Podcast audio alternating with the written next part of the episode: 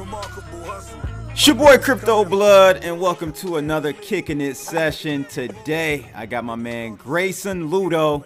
Sounds like a rapper, Italian rapper or something. my man, how you doing, man? I, I met Grayson uh, on Twitter. Uh, I think he follows me on uh, on YouTube as well, right? Yeah. Um, but cool cat, he reached out to me. He saw I was Twitter beefing with uh, J Snip Four, and uh, he's like, "Yo, uh, let me come on. I want to talk to you about this, this, and that." I'm like, "Hey, I, anyone, anyone that wants to come on, have a conversation, I'm game." And uh, we we got him on today, guys. So we're gonna be talking about a few different things, not just crypto. Grayson is in the automotive industry, more on the sales side. Um, and we're gonna get all into that, man. I'm a car guy myself. I was just racing a Hellcat the other night on, I won't say what road, but uh, yeah, man. Let, let's get right into it, man. Tell me a little bit about yourself, uh, Grayson. Uh, where you come from, um, what So- led you to crypto, all that good stuff, and we'll get into the automotive too. So you know, um, originally, uh, family comes from from Hazard, Kentucky, uh, Eastern Kentucky. We're some, we're some uh, very humble coal miners. Um, uh, I was born in in the Chicago area, about a, about an hour north of Chicago, Lake County. Um, for my, about my first 12 summers, though, I spent down in the mountains, so I, so I do have a, a pretty good hillbilly background, if you will, there. Okay. Uh, but it, it's kind of funny when I when I come across people and they hear me talk, they're like, "Man, uh, for for for a white guy, even though I'm Native American, uh, you know, they uh they, they talk about my my uh, my uh, ebonics, if you will." And I You're you're wait wait wait wait. You're Native American. yes, sir. Oh my god. and, and listen, don't do this. Ain't no Elizabeth Warren stuff we got going on. You, No, you no. you're not like point zero zero zero one percent Native American, are you? Come on now. No, no, no, I'm actually up in the 40 percent. Uh, my family's part of the Southeast Kentucky Shawnee. Uh, my uncle Harlan, he, he's uh, head of the Eagle Clan. Um, Wow. Yeah, we have some official stuff. We're legit. That's what's up, bro. That's yeah, what's yeah. up. I'm not here. Here, we ain't getting reparations from the government. I'm not getting it. might, it might helped me with some college. That's about it. Yeah, yeah, You know yeah. I mean? But uh, yeah, no, no, I don't run around no Pocahontas and no shit like that. Yeah, yeah, I don't, I don't mess with Elizabeth Warren at all, man. I, yeah, but I, I look, I look. People always confuse me for being Italian or Greek, especially. in the last- yeah, I thought you were Italian, man. Uh, not at all. And uh, anyway, um, you know, uh, my mom and my grandmother moved up to, to Chicago uh, area um, when my mom was about 14. My mom had me fairly young. Uh, she came up here when she was 12. She had me at 14. And uh, from there, you know, I- you know, um, had a little bit of a rough upbringing. You know, I lived off the state, lived in uh, lived in some projects. Believe it or not, um, a lot of people wouldn't realize that about my past. But uh, since then, man, you know, I've had some some very really awesome life changing opportunities. Um, right out of high school, I went to the Navy. Um, I had a I had a very good career there. Uh, had an unfortunate death in the family, in which I, I got an administrative separation. Uh, my my father uh, owned a body shop, and uh, you know he had a, a lot of his business came from from uh, uh, new car lots, used car lots. Mhm. You know, lot damage, things of that nature. My dad's best friend at the time was a gentleman by the name of Jerome Witt, who was running a Chevy store um, out here in Fox Lake, Illinois. Um, so after I got discharged out of the military, um, you know, I, I went and I, I tried to sell cars, and uh, you know, it kind of worked out for me. Um, just having the gift of gab, growing up in the streets in the neighborhood, um, it made things a little bit easier on me, and my career kind of took off. Uh, from nine, uh, from '97 to about 1999, I sold cars. In 1999, um, I went over to Grossinger Chevy in Palatine, Illinois, uh, with another group of managers, and I got into sales management. And we took that dealership from 98 cars a month to 503 cars a month, and made it the number one improved uh, Chevy store in the Midwest. Um, December of 2005, we were the number one store in the Midwest for all of Chevy new car and truck sales. Um, from there, um, I, I uh, kind of went out on my own and, and was a used car director, uh, used car manager for a Chrysler Pontiac store uh, for several years. And then uh, in May of uh, 2007, um, I, uh, I yeah, you don't know about this about me, crypto, but I became a professional mixed martial artist. And then I Okay, cool. Yeah, and then I fought full time under uh, out of out of my main gym was Midwest Training Center. Big names that have come out of there. The biggest has been Clay Guida before he uh, went over to Greg Jackson's. I grew up with his older brother, so it's not no Okay. Star stuff with me. I've known a lot of these guys for a while. So I, I fought professionally, had a really good career. Unfortunately, uh, had some injuries. My hand's two thirds titanium now because of it. And, yeah, I had an ACL surgery and things of that nature. So in 2013 14, I was supposed to have a title fight for the American Predator Fight Championship here in the Midwest. And um, was that? Uh, supposed to fight March 9th, I believe it was. In February 24th, I ruptured all the cartilage in my right knee and had my fourth surgery in five years. Wow. And that point, I thought it was time to grow up and get a real job and go back to work. Right. Um, luckily, because of what I accomplished in the, in the auto industry as a manager, and I had some really good contacts, um, I went right back to work in management in 2013 as a uh, subprime finance manager, running a subprime department um, at uh, Ray Chevy in Fox Lake, Illinois. Uh, okay. We increased an additional 80, 80 uh, units a month, and with some with some really amazing profit, running about $3,700 a car. Um, so things were really good, and then uh, you know from there. Um, I, so- I went from so tell me how you uh what did you before we circle back into that yeah. whole subprime automotive yeah. what got you intrigued with cryptos and who really introduced you to that whole industry that whole game yeah so back in uh, about 2012 um you know I, w- I was still fighting at the time or 2012 uh, I was still fighting at the time and um you know, to supplement my income, I own two construction companies uh, okay. doing um, storm mitigation, things of that nature. Nothing special, you know. And um, what do you call it? Uh, I was supposed to fight that March going into 2013 for my title fight. In February, um, I tore out all the cartilage in my knee and had to have surgery. So at that time, I ended up being a stay-at-home dad uh, mm-hmm. for of 2012. And to be honest with you, I didn't understand the gratification and how big it was for my son and what it would do for him and for mm. me as a mm. parent relationship. But at the time, you know, because I've always been an earner, it was driving me nuts. So I, I, started spending a lot of time on YouTube just searching for information. Mm-hmm. And that's actually when I had my big wake up about the government, Federal yep. Reserve. And, and, you know during that time you know, because that downtime I, I, used it to to continue education and that's actually where i stumbled across Jay Snip 4 um, some of the stuff that he talked about at the time with the government, and, mm-hmm. Mm-hmm. and then the, and then that's how I got introduced to the WebBot report and Cliff High. Yep. And studying that, and then that's where the cryptos came in. And um, you know, back in 2012, I had about 10 grand I wanted to spend on um, Bitcoin and Litecoin. And at the time, I had met a mentor um, that was trading on Wall Street. Well, actually, but prior to 2008, he had 25 guys trading for him downtown. Um, mm-hmm at the Chicago Board of Exchange. Mm-hmm. He became a mentor of mine, and he actually talked me out of buying the Bitcoin and the mm. Litecoin. Mm. and uh, he's still been kicking himself in the ass since then.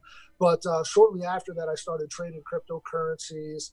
Um, and just, you know, it's kind of tough with being in the automotive industry and working at these high volume dealerships.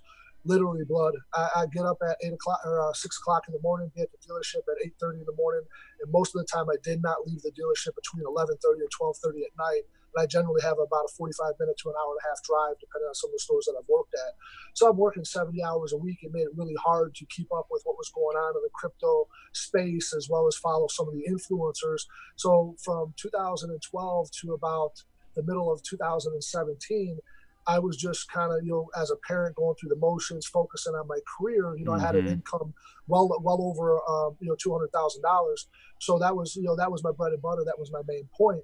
And then, to be quite honest with you, uh, my wife had fallen sick in, in, the beginning of 17, and that mm. had taken a lot of my focus. And um, that's when Jay Snip had his big hit on uh, Veritasium. Yeah. Man, man, man, was I kicking myself in the ass because, you know, I was pretty faithful watching a lot of these videos in the WebBot. And yep. when my wife sick in between my career taking off, just exploding and very being very successful at the stores I was at and what I was achieving, that and my wife's health had my main focus, obviously with my kids as well. Yeah. And um, um, what do you call it? So I missed the boat there, and I really started to focus on cryptos again, big time. About November of 17, made some good money from November to January, and then uh, 18, you know, it's been the sell off. Um, I've basically just been following the institutional money. I got involved in a bit in, in a, uh, a Bitcoin mining operation you might be mm-hmm. familiar with called BitClub. Uh, that has actually been amazing. Um, it's been an amazing company. They got a lot of stuff going out, and I, I, I have a lot of money t- uh, invested there. Um, you know, I, I, have 30 different mining accounts of my own uh, with the uh, network that I've built there. I know Joby Weeks. I've had him on my show. Actually. Yeah, yeah yeah, yeah. Joby, Joby's pretty cool. He's uh, going to be speaking in Anarchapulco here coming up. Mm-hmm Blaney and. and uh, Are you going out there? Are you going to be able to make it? No, I uh, okay. uh, right now we have a lot of a lot of stuff going on. Um, you know, um, my biggest thing over the last couple of years because of my dad's retiring has been studying wealth and retirement. Now I've learned how to make money, but generating income is a lot different than generating wealth, and I don't think yes. a lot of people understand the difference there. Yeah. And so for the last six months of my life, I have been really just uh, doing the best I can to educate myself. Mm-hmm. Uh, on generating wealth. Uh, I, have been fortunate enough to find a couple of mentors. You know, one of the guys, Ricardo Ferrari. Uh, you know, he's part of BitClub. He's been network marketing for about 28 years, and at one point, he had over 853,000 salesmen under him in one of the companies.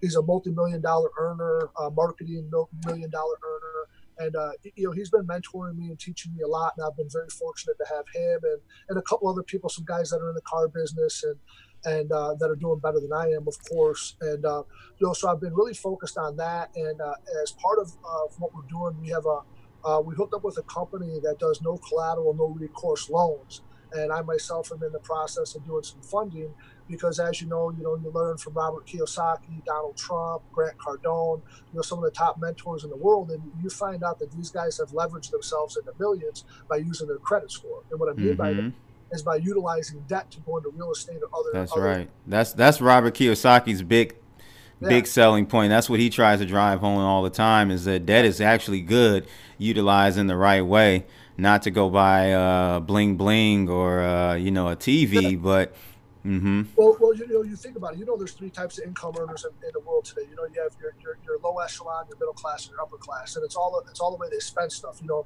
your low income earners, sure, they're making 40, 50 grand a year, but when you walk into their house, they have stuff. They have all the stuff in the world PlayStations, Xbox, big TVs, smart TVs, iPhones, all the shoes, Jordans, you name it. We got those people. We grew up in those neighborhoods. You know what mm-hmm. I mean? Mm-hmm. And then you have then you have where we're at right now. And people like us, and I'm learning about this, you know, we want to buy motorcycles and, and side by sides and firearms or jet skis mm-hmm. or, or, or crotch rockets or, you know, a Hellcat things that cost money that continue to have expenditures to maintain them. You know, correct and depreciate. Exactly, and you know, here I had a, I had a family member drop one hundred and sixty-five thousand dollars on a swimming pool. Beautiful, badass. It only gives him you know another twenty percent to his house. That that's not a really good mm-hmm. ROI at mm-hmm. all. You know, mm-hmm. sure, it, it, feels good. It's nice to go sit in the swimming pool with the relatives, but the return on his money is shit. Right, know? right. And I like what Grant Cardone said, man, and this really stuck with me, man. He was like, you know, uh, live where you rent and own where you, you know. I don't know if I'm saying it right, but essentially, uh, live where you rent and, and own, own, what you rent. Yes. Or it, it, yeah, hundred percent correct. Yeah like like right now, okay, um, I have a lot of I got some money coming in from some funding that I'm getting ready to do. Um, in the next 60 days, I'll have a passive income of about eighty thousand, uh, sixty thousand, or about eight thousand dollars a month, so about seventy-two thousand dollars a year while I'm sleeping. Uh, that's that's just with two different investment vehicles, not including my trading or anything else I do. And now think about that. If I want to go, you know, I have family in Florida, I have family in Vegas. Um, there's other hubs where you can go and make money, right? Um, you know, I'm hooked up with Ken Bozak, and I'm going to be going out to Philadelphia with some meetups and throwing some stuff out with him as far as some Bitcoin things as well. And now, if I if I'm tied to my house, right, and I have my mortgage, I'm responsible for that. I'm committed to that. I had to put you know 20% down. I got to fix the water heater, the washer, the dryer, you know, when the, the humidifier leaks, all these things, right? I'm responsible for that. I'm tied to that. If I want to go and spend time in Florida by my sister or down in Vegas by one of my brothers and try to grow more business, do some more network marketing, it makes it really hard because I am completely obligated to my house. Now, once I rent this out, which I plan on doing in the next six to 12 months, and then renting where I live, I do a six month lease. I can get up and leave whenever I want. Sure, my overhead, I'm, I'm spending a little bit more money than I want to, but I don't got to worry about the water heater. I ain't got to worry about the roof. I ain't got to worry about the garbage disposal. And when I want to pick up and leave, I can. Mm-hmm. And, and, that that gives me, and that's the one thing that we focus on, and that guys like us are, are, are learning more about is the commodity of time. That's right. Grant Cardone had a video the other day, and he's talking about you know how you get four hours worth of shit done in a half an hour. You delegate. You have people there do it for you. You know, and that gives you the time. And and you know when you're trading your time for a paycheck, for a career, for an income, for what people consider to be their passion, they don't become rich. You know, 96% of people cannot retire. you know, because of that.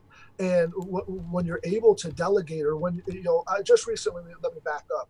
You know, Grant Cardone, you know, he has a lot of stuff about white space on your calendar. If you have blank spaces on your calendar, you know that that's a negative thing in, in some areas because you want to stay busy, right? Now, just recently, Bill Gates and Warren Buffett had a little bit video of why having your calendar full is actually stupid. And I sat back and I listened to it because that's directly everything different that I've learned from Grant Cardone and some of the other guys.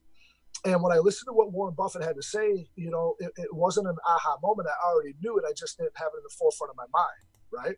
And what I mean by that is so here, if I'm in the car business, right, and I'm working 15 hour days, I don't have no time to study cryptos.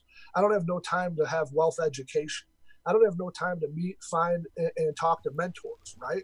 I uh, unfortunately because of my wife's illness, you know, I had to quit my job. Say July, you know, I was uh, making a little over two hundred a year. You know, I'm used to making three to five thousand dollars a week. That's a lot of fucking money. Yeah. Now, at, the, at the same token, what I've been able to learn and get involved in Bit Club and the time I've spent with Ricardo Ferrari and learned about Facebook marketing and being able to get into this joint venture agreement that I'm getting into. Had I continued to be working, sure, my income was great, but I, now I'm positioning myself to where in the next three to five years I'm going to make two to ten million dollars. So the thing is, what you're what you're doing, Grayson, is you're breaking the time for money paradigm. Yes. And that's what many um, middle class people don't understand. And so, you know, um, I'm in tech, right? I've had two tech startups myself, and just seeing how how fast these guys scale up and are able to generate money whether it's a SaaS model, it, it's it just allows you to break that time for money paradigm, and I think uh, that's the key to real wealth nowadays in this in this type of economy that we're in, this digital economy, global economy. You can break that time for money paradigm, where you as a person, you don't have to be at that dealership managing those individuals you can be at home you can be taking care of your of your wife your your uh, kids or whatever the thing whatever that is that you need to do and still make money that's where you you're able to really grow your business and take it to the next level. Oh, oh no 100% and and here man we all put our pants on one leg at a time. You know i grew up a little bit rough. Um, i lived off the state. Um, you know uh, things, things weren't good in my childhood. And uh, luckily I was a, I was a decent athlete. And I had a coach uh, me, and a, me and a friend of mine were talking about it uh, his name was Mr. McAvoy. I think it was either my seventh or eighth grade gym teacher. He was one of my basketball coaches. And, uh, you know, he knew I was poor. You know, I had to wear my mom's clothes to school at times. Things were a little rough. And I remember one day before a basketball game, we were playing against a big team, and he looked at me and he was like, "Look, man, we all put our pants on one leg at a time, man. When you put your uniform on, you're just like everybody else. Nobody knows where you come from." And now think about that with money, man. Everybody could do the things that I've done or what you do. You know, it's you know, you go to work every day, you, have a nine to five, you're making your, you know, 70 to 90 grand a year, you know, you're maybe save 10, 15 grand, you, you have a new you know, a mutual fund, some 401k. Sure, you feel like you're doing something, but you're not going to retire, you're not going to have anything for retirement. And, and what these mentors teach you is to find a way to generate a passive income when you're sleeping and, and continue to work on that passive income till it meets or exceeds your income. Once it meets or exceeds your income, now you have net operating costs that you can take that money and put it to work and let it grow for you. And if you do that and, and, you take the time to research it, and like Gary Vee, you know, he has a, a really awesome video. I think it's called like six minutes for 60 years of your life and he talks about a lot of people that are you know in their 40s or 50s the kids get out of the house and they go buy the convertible you know, you take 50 grand and, and you go buy a convertible. Well, Robert Kiyosaki uh, would tell you, you know, take that 50 grand, stick it into an investment vehicle that's going to pay off your car in three years, and then you still have the asset that's that's giving you an income. You know, so, you know the, the, the one thing I want to say that I, I like what you said just a minute ago is that you were listening to uh, Warren Buffett and it, it, his idea of the calendar being empty conflicted with um, your boys, yeah, Grant Cardone's. But that's what I like, and this is what is key that I think people should understand. You should not just rely on one person for all the answers. You you're going to be able to grab from Grant Cardone, grab from Gary Vee, you know, grab from a Warren Buffett, and and apply some of those principles in your own life to make up what is successful for you. And so that's yeah. key. I think people kind of miss that. They like follow Robert Kiyosaki and only what he says is right and and that's it. He's wrong sometimes as well, but you can take things from Robert Kiyosaki, things from Warren Buffett, Grant Cardone and and really build something nice.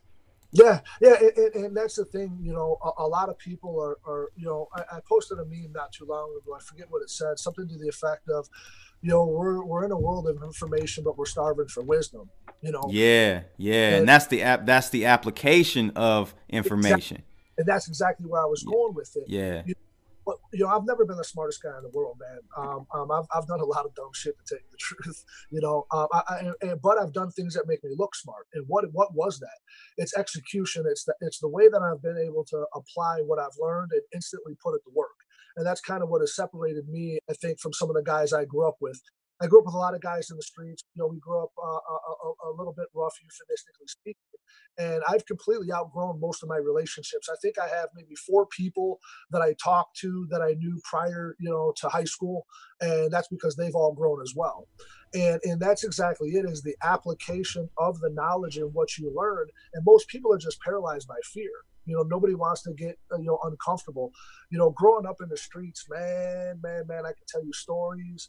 Guys were doing things they were risking their freedom taking so many chances living on the edge. And then when we become adults when it comes time to invest or time to, to commit to to a strategy you know i've talked to a few people about investing in bit club you know uh, and that it's a long-term retirement plan. And you know you got guys that'll go spend three grand on a vacation but they won't spend three grand on a mining machine it doesn't make sense to me i haven't had a vacation in five years because i want to retire in the next three yeah, yeah, yeah, yeah. I mean, you know, I guess my thing is, I, everyone won't get it. I understand that, but at least you put it out there, and you hope that people, some person, you plant the seed, someone will grab onto it, and, and it'll grow from there.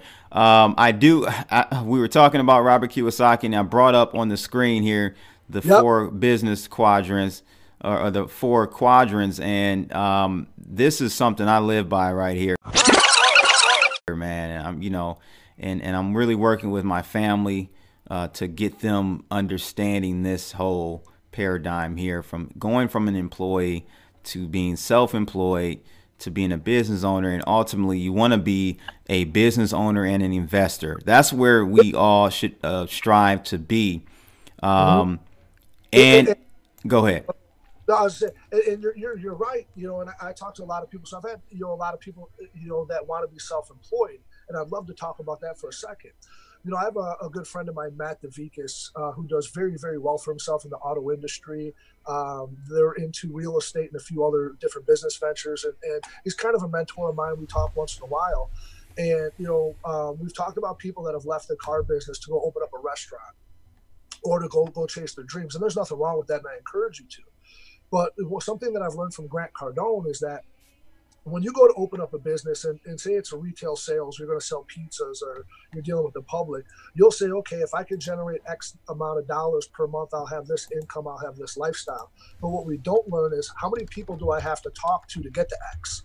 How many time, how many phone calls do I have to make to be able to sell 10 of this? What's the ratio? Really, you're going to have to talk to 100 people to, to sell 10 items when you're starting off with a new business. And a lot of people don't take into consideration how much work. You know, you go open up a pizza place and you wanted to own your own business so that way you can get away from the corporate world okay well that happens sometimes and now you're working 10 12 hours a day to make a, a hundred grand a year. Now you're right back you're not seeing your family and you can't afford to hire somebody with the with the increased cost of healthcare taxes and all these different things. So now you got to run your own business full time right so, and you're stuck in that s. You're stuck yeah. as a self-employed individual which is uh, in many cases can be worse than just working for someone because you know what I mean? Like, my, my dad's owned a body shop forever, and my dad's had amazing cash flow uh, because there's a lot of cash business buying and flipping cars and things of that nature, right? Um, you know, my dad, because he owned his own business, he, you know, and and he's from the old school, right, where I don't think like this. But my dad's like, you know, I'm not gonna have a pension, I'm not gonna have a retirement. My dad's big thing is if he doesn't sell his building for X amount of dollars to put X amount of money into an annuity so that way he could get you know 70 50 to 70 thousand dollars annually while he's retired which is awesome. It's a great idea for him. But right now at 42 the last thing i'm thinking about is a pension or a social security because yeah that ain't happening. they're gonna cut it you know what i mean? Yeah. You know so so that's where you got to generate your real dollars. And you know going back to the business owner owner mind state right? You could be a business owner and an employer right? But now as that business owner you have to find a way to have a passive income to make money while you're sleeping so you can get to that investment side. Now if you're an employer uh, and you're self-employed and you're an investor over time that investment could grow to the point where you could be a business owner and not be self-employed meaning now you have enough income coming in as the investor through passively that your self-employed business isn't your sole sole stream of income. Now you can hire a couple people to go and run that business. Now you're a business owner. Now this now you have the commodity of time to go find other things that you're passionate about to invest in. Ah you said it there. Commodity of time. And time people is the most valuable thing we have as humans on this earth so uh, that's what I try to focus on, man. How can I do things in a way where I have the more commodity, more time, more time, more time? That's the most valuable thing. We can't get any of it back. It only uh, it only spins out. So yeah. I, I'm with you with that, man. I've always looked at trying to do businesses where I can still keep time on my side to be able to do other things, do research, learn more. If you're tied down to one thing and that's taking up your whole everyone's got 24 hours. You know, we got we got the same 24. It's just how you you decide to spend it. So um, I'm I'm with you on that, bro. Buddy, it, it, it, it's so true, man. You know, I, I there's been times where I've I, you know, in, in 2013 when I went back to work, right? Um, you know, I had been off uh, out of the out, uh, car business for about seven years. And I was surprised when I when I made a phone call to one of my mentors and said, "Hey, I want to get back to work." They, they put me right back in management, which which I thought that was pretty awesome. I went back and I worked 90 days, 10 hour days without taking a day off to get that up and running. That fourth month, I made $17,000. So, yeah, you got to put that time in. But now, at the same token, right, I've worked so frantically that I now realize that if I don't take time to, to have some hours to myself to do nothing, and I don't necessarily mean nothing, but put my day into perspective, to plot my goals, to take short term goals, medium term goals, and long term goals. If you stay so busy, your calendar is so full that you don't have the time to focus, to put these things into perspective, to do your to do list, to do your daily priorities, to remap your life every 90 days and see where you're going it, it, makes it really, really hard to get anywhere. And when you're focused on, you know, like here, I, I live up in what we call the Chain of Lakes area, right?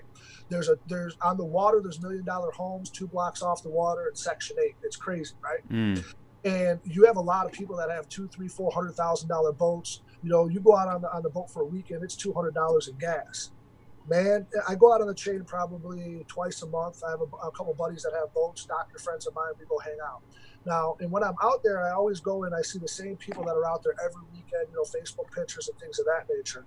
And here, man, if you're in the middle class and you're self-employed and you got a good income, but you're buying a, a, a $150,000 boat, you are not going to be rich, man. You got to find that money and put it to work and let it grow for you.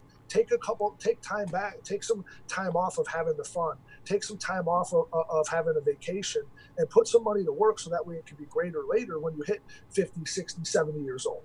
And, and I just heard my wife just told me that um, she told me this last night. She said that the baby boomers are now projected to live to like a hundred and um, in their hundreds or something. It's something crazy. And I said, I said, man, that's a damn shame, because what the, what that means is most of them will run out of money buddy, a hundred percent. So you look at your, your your your your top financial retirement people. They're going to tell you AARP is going to say you need 1.5 million dollars in retirement. Man, I'm gonna, call that ain't gonna work, bro. I'm gonna call foul ball. Let's say right now, if you're 20 years old and you saved hundred thousand dollars a year for 30 years, you got three million dollars, right? And we know, hey, we know, ain't no 20 year old gonna be able to save hundred thousand dollars, Right now, but in a, in a perfect world, right? Right, in a perfect world. You got about two million. And then with with the way they they uh, print U.S. dollars with fiat currency. Ah, now you're talking. You see what I mean? Here, in, in here, just look at Bitcoin, right? Where Bitcoin's current price is today, right now, from January of 2012, it's roughly a 96,000% return on your money, mm-hmm. right? Now, in that same time, if you had a million dollars in the bank, you lost about 14% of your value, $140,000 mm-hmm. in buying power just because of manipulation of fiat currency. There you go. Absolutely. You know, that's a, that's a loser's game. Yeah, man. And so, you know, you kind of bring up the whole crypto thing. I, I think that uh, cryptocurrencies, and I, did, I said this in a video I did the other day, it's a new asset class that has no correlation with the current systems that we we're we're uh, accustomed to your your stocks your bonds your real estate it's no correlation which is good because when things hit the fan you're going to see a lot of capital flow into this new asset class that has no correlation. Here's what I try to talk to people about blood. Real simple, man. I, am a math guy. I, I, I don't care about the FUD, the FOMO. You know, the news does drive things, but I'm a math guy. Short term. It does short term, but not long term. FOMO can, you know, the yeah. FUD can only do so much. Exactly. And, I, you know, I'm a people person. You know, I've made my bread and butter in my career uh, in the automobile industry. You know, you, you want, as a salesman, I get maybe one or two hours with you to try to get you to buy a vehicle. As a finance manager, when you walk in the finance office, I got 10 minutes to sell you a warranty, real tire, make money on the interest rate, and anything else I could do. The profit center in a dealership is the finance department. That's where all the profits at. For those of you that, that and we'll get to that later, I'm sure in a few. But wow, shit, I forgot where my point was going with this crypto. What were we just talking about here? Brain fart. Uh, I mean, we were just talking about like the inflation and, and Bitcoin and cryptos and how you know it it's going to hedge you against that uh, with this new asset class. I don't know yeah. if that trigger anything. Yeah. Uh, that happens sometimes. I'm a little bit punchy. I've been punched in the face a lot as a professional fighter. it's all good. No, it's it all good. It happens to me from time to time. I got a little uh, traumatic brain injury, I think. A little CTE, got a little CTE going on there. Yeah, it, it, could be the Nuggets from time to time. You know, they might get once in a while. oh like, man, hanging out with Bozak, you know. Right, right. so, so yeah, man. I mean, you know, uh, go ahead. No, no, go ahead. I'm sorry. Yeah, so I mean, yeah, it's it's it's good that we're talking, and guys, let's just let you guys know this is all off the cuff. This is freestyle. I, this is uh, just just me and uh, Grayson talking, man. He hit me up, and you know, we we said uh, definitely let's link up and do some things. And here we go. We're having a great conversation here. Well, well, I know a big basis of what we were going to talk about too was was a little bit about the automobile industry. Yes, I wanted to get into that. So tell me about what do you see on the ground level right now? My concern right now is subprime market eh, whether it's in real estate or even automotive like what are you you're close to that what are you seeing is it is it starting to uncr- like crash is it here, starting to crumble here here certain areas of the country is, are going to be affected more than others. And and what i mean by that so say your chicago market. Chicago uh, uh, the chicago market for the midwest for the auto industry is the toughest it's the most competitive there is the guys you'll hear like finance department your average uh, per copy uh, which is your profit per vehicle sold is roughly 900 1100 dollars. In chicago you got to average 1200 to get a job and if you ain't running 14 to 1700 dollars you ain't going to keep your job long okay? So anywhere in the in the rest of the country you're going to start seeing it first. So up here where i'm at i don't see it as much but now some of the high volume stores have fallen off profits are nowhere near what they used to be on the front end of a vehicle. Ever since 2008, a lot of it is a race to the bottom with advertising, specifically in the Chicago area. A lot of people come. I've had people come up from North Carolina, Detroit, Iowa, Indiana, Ohio to buy cars in Chicago because yeah, we. Yeah. Yeah, we come up. I'm in the D. We come up there to to Chi Town all the time to get cars. Absolutely. Yeah. Yeah, that's because what we own. I'm used to high volume stores. I've never worked in a store that sold less than 300 cars a month. Gotcha. Um, that's and for me, that's just where the money is, but that's also where the, the shenanigans are. You know, you can't take a dealership from 100 cars a month to 500 cars a month in a few years without without stepping on toes and breaking laws. It just gotcha. Yeah. You know, as kids, you know, we did a lot of kinky advertising, but we didn't know we were doing that. You know, one summer we got fined ninety thousand dollars over the course of three months for advertising, but we didn't know what we were doing. And the guy we were working for didn't care. When he got a lawsuit, Gary Grossinger, and they're they're completely out of the auto industry now. Their family had such a bad name they had to sell out.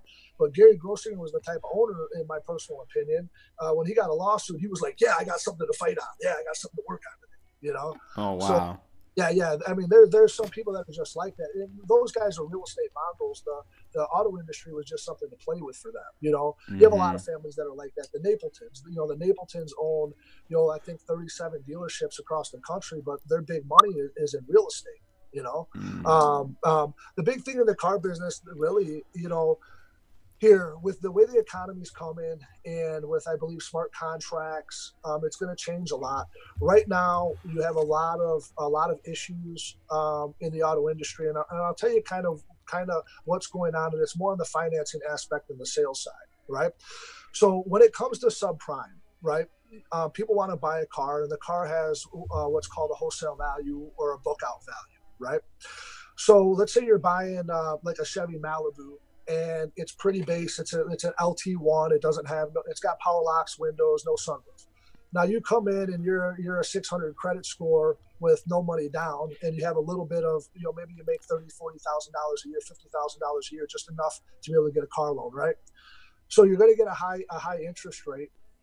But what will happen is the dealerships do stuff like this, and and and and the customers have no idea. They're completely uh, complacent in this. So uh, what will happen? A desk manager or a finance manager will submit that that deal structure to a bank. And what they'll do is they'll add options to that vehicle, navigation, rims and tires, a sunroof. Now that vehicle's worth more money to the bank, so that dealership can ask for a bigger selling price. You follow me? Mm-hmm, mm-hmm. But what ends up happening is when that person defaults on that loan, when the the finance company repossesses the vehicle, they go in. They're like, okay, where's the sunroof? Where's the navigation? And right now, Capital One and Santander um, are, are, I think uh, Capital One is going is getting six hundred thousand dollars from one dealership in, uh, somewhere in St. Louis, I think, or around uh, uh, Missouri. Last time I read, just because what they call that is power booking cars. You're you're you're making the car have a greater value than it really has. Mm. So, so that's a lot of stuff you see. Another thing that you see, especially with the subprime with the subprime auto industry, and the customers, a lot of them are complacent in this. You, you know, so you come and you're you're you know you've had I don't know, let's say you're a, a 620 credit score and you make twenty thousand dollars a year at McDonald's or Starbucks, and you know you're trying to get a vehicle. Well, you know, if, if, if let's say you're like not a 620, but let's say that you're like a 650 or 660, you're right on the cusp right? So what a lot of consumers don't realize is that when sales managers or finance managers are submitting a deal structure to the bank, it's all based off of an algorithm. There's no physical buyer on the other side that's clicking that button. Right. So if I have enough experience and and this is some of the things that happen and i try to do the best i can to stay away from this because of the way i grew up and, and some personal reasons but i'd say about 95% of all subprime buyers get a payment increase at the desk and what I mean by that is it says that you, you're a server at McDonald's and you make 20 grand a year. Well, all of a sudden, you just got submitted as the manager of McDonald's making $55,000 a year. Now your debt to income ratio and your payment to income ratio are right in line with the bank's guidelines. We submit you like that, and the bank approves it automatically. And they don't stip for any type of proof of income or any type of proof of residence, you know, or any of that type of stuff. So we just put you in the car and you go down the road. Stated income, right? You do stated exactly. income and mm-hmm. yeah, and that's a fraudulent loan. If that consumer defaults on the loan, truthfully, the auto dealership is the one that set the fraudulent loan up. But here's what happens: the the consumer does a handwritten contract, and then you know the the the dealership does an automated contract, and the consumer doesn't pay attention. They walk in the office, and the finance manager puts papers in front of it, and I'm telling you, the consumers don't read shit, bro. They don't read nothing and I'm glad they don't because it would take way too much time to read everything. To be honest with you. Yeah. You know, and now now the same token, I've had doctors and I've had lawyers, I've had accountants, I've had engineers, I've had judges in my office, and I they don't read a damn thing. And I ask mm them, how can you not reading shit? Because in the state of Illinois, the attorney general hates car dealerships, and and then they just say, you know, I don't have to hire anybody to sue you. I can do it myself. Wow. Wow. Yeah. So I mean, what do you think about what do you think about your now that's kind of on the finance side of things with these dealerships. I'm looking, you know, I'm a tech guy, so I'm looking at how the, the it's flattening as far as the access to a car, consumer to car sales relationship is flattening, meaning Oh, I don't need a dealership anymore. You've got these new companies coming out that you you buy a car right on your phone or on your laptop and they drop it right to you. Here, yeah. What do you think? How do you think that's going to affect car dealerships going forward I, I with the whole think- Tesla model, basically? I don't think it will. I don't think it's really going to affect it very much at all. And, and I'll give you my reasons. If, if it was going to hurt the auto industry at all, um, I think um, uh, what's the name of it? Uh, CarMax. yeah, CarMax. So now Mhm. people don't know this. Uh, last year, I think it was no 2017. CarMax made 13.88 percent per quarter on average, and every other major auto industry was either two percent or less or lost money. So CarMax is the most profitable auto group in the auto industry. Period.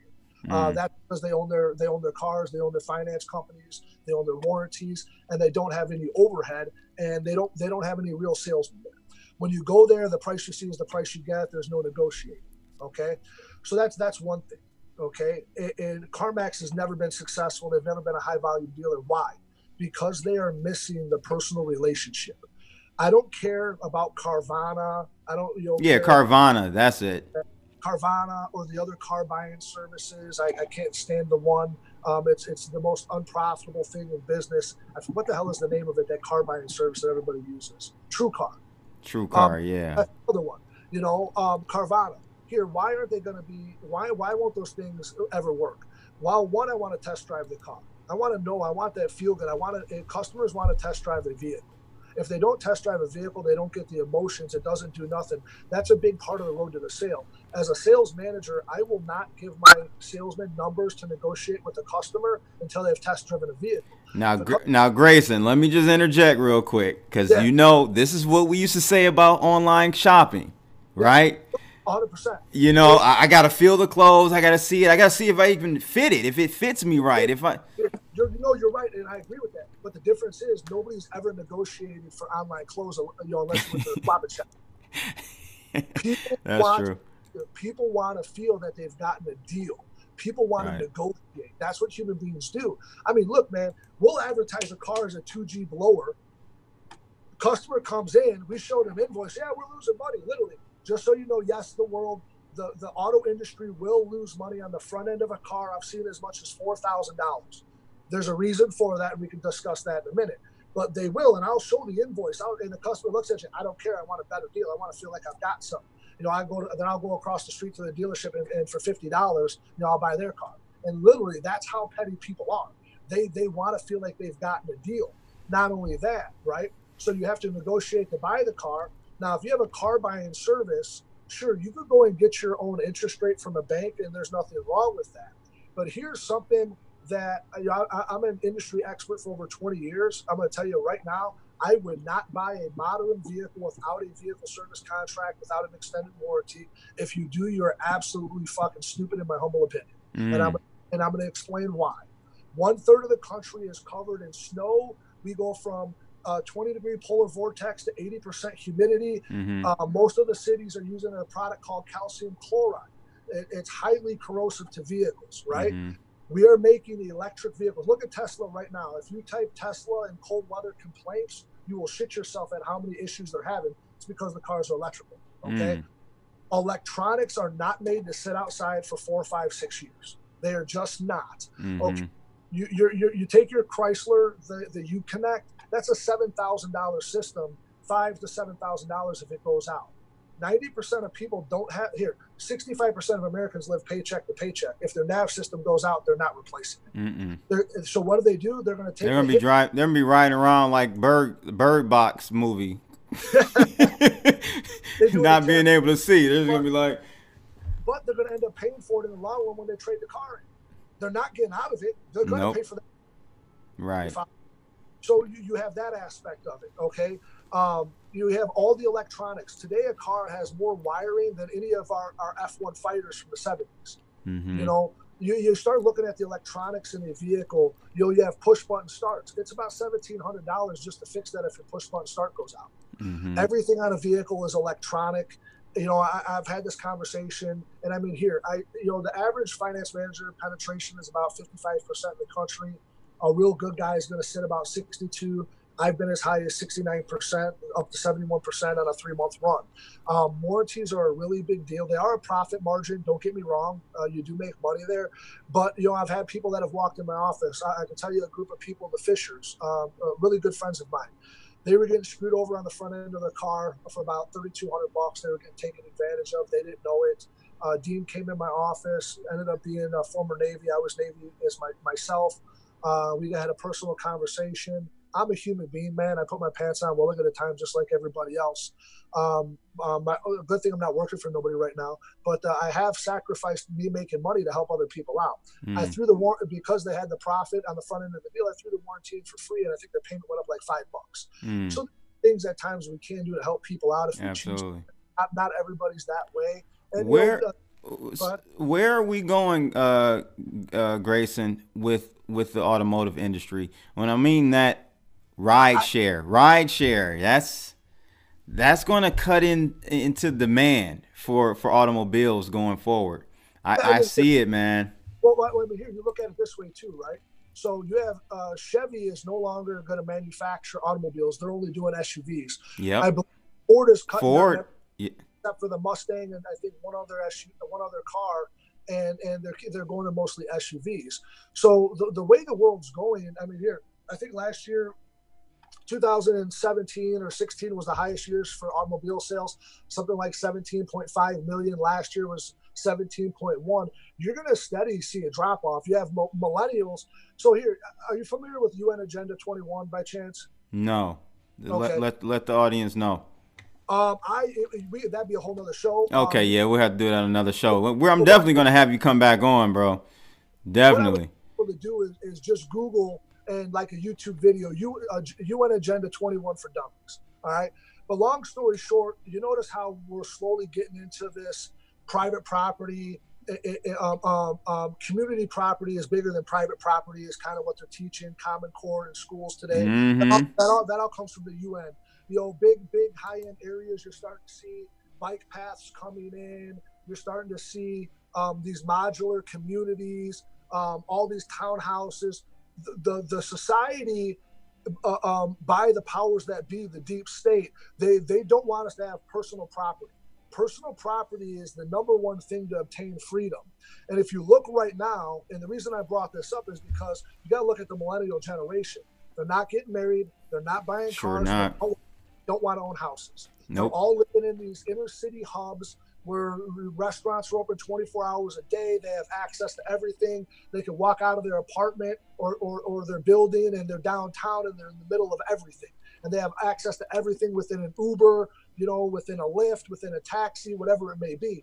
So, yes, I agree. The auto industry is going to go down. And, and why you got smart contracts coming out. Mm-hmm. And when that stuff happens and it hits the auto industry, you're going to have less, uh, they're going to have less profit. So the profit margins are going to go down dramatically. Right. Then with, all the power booking that's going on in the subprime industry, what's going to happen is the banks are going to start coming down even harder on the on the dealerships, and it's going to make it harder for them to make money off the financing aspect. So right. generally, you can mark a rate up about two and a half percent, and then you have a handful of banks right now that are just giving you a flat and paying you a one to three percent um, um, flat. You know, so the buy rate on the deal is 4.59 or something. I can't mark the rate up, but depending on the, the overall loan balance, they may be paying me a one, two, or three percent on the on the back end. You follow me? Yeah. So the, the rate markups and a lot of things that are happening are just you know are going away. The industry is changing as a whole, and it's changing very very fast. You know, in, in 2000, prior to 2008, you had about um, you know four to seven percent markup in a vehicle. Today, you're lucky if you have three percent, and this is the God's honest truth if you sell a Patriot, a Jeep Patriot at sticker, you lose about three hundred dollars. When you take mm. into cost overhead, advertising, it costs about 350 375 dollars just to get a customer in the dealership with advertising and digital marketing and everything. Hmm. Wow, man, that's that's good info to know, man. And we're gonna continue this conversation for sure. I'm gonna have you come back on, Grayson. Uh, wonderful t- time speaking with you, man. I'm glad we made it happen. Couldn't do it yesterday. Daughter was sick. She's getting better now, but uh, yeah, man, I'm, I'm glad to have you on. We're gonna talk some other stuff when I have you back on, uh, maybe more along the lines of the, the uh, agenda you were talking about, Yeah. and and just you know, just this this world in general, what where we're headed, and and and how we can uh, position ourselves to profit from this. A hundred percent, man. A hundred percent. So- You know, um, for sure, dude. I, I- I'd love to be back on with you. Uh, we got a few things that obviously we can talk about for sure, man. Absolutely. Again, guys, Grayson Ludo, my man on Twitter. He's following me on Twitter. I think he's also a YouTube subscriber. Thank Yeah. you guys again for this kicking it session. Let me know your feedback about Grayson on today. I really enjoyed him. If you want to have him back on, you guys just let me know in the comments below. It's your boy Crypto Blood, and thanks for checking in with this kicking it session. We out of here. Holla.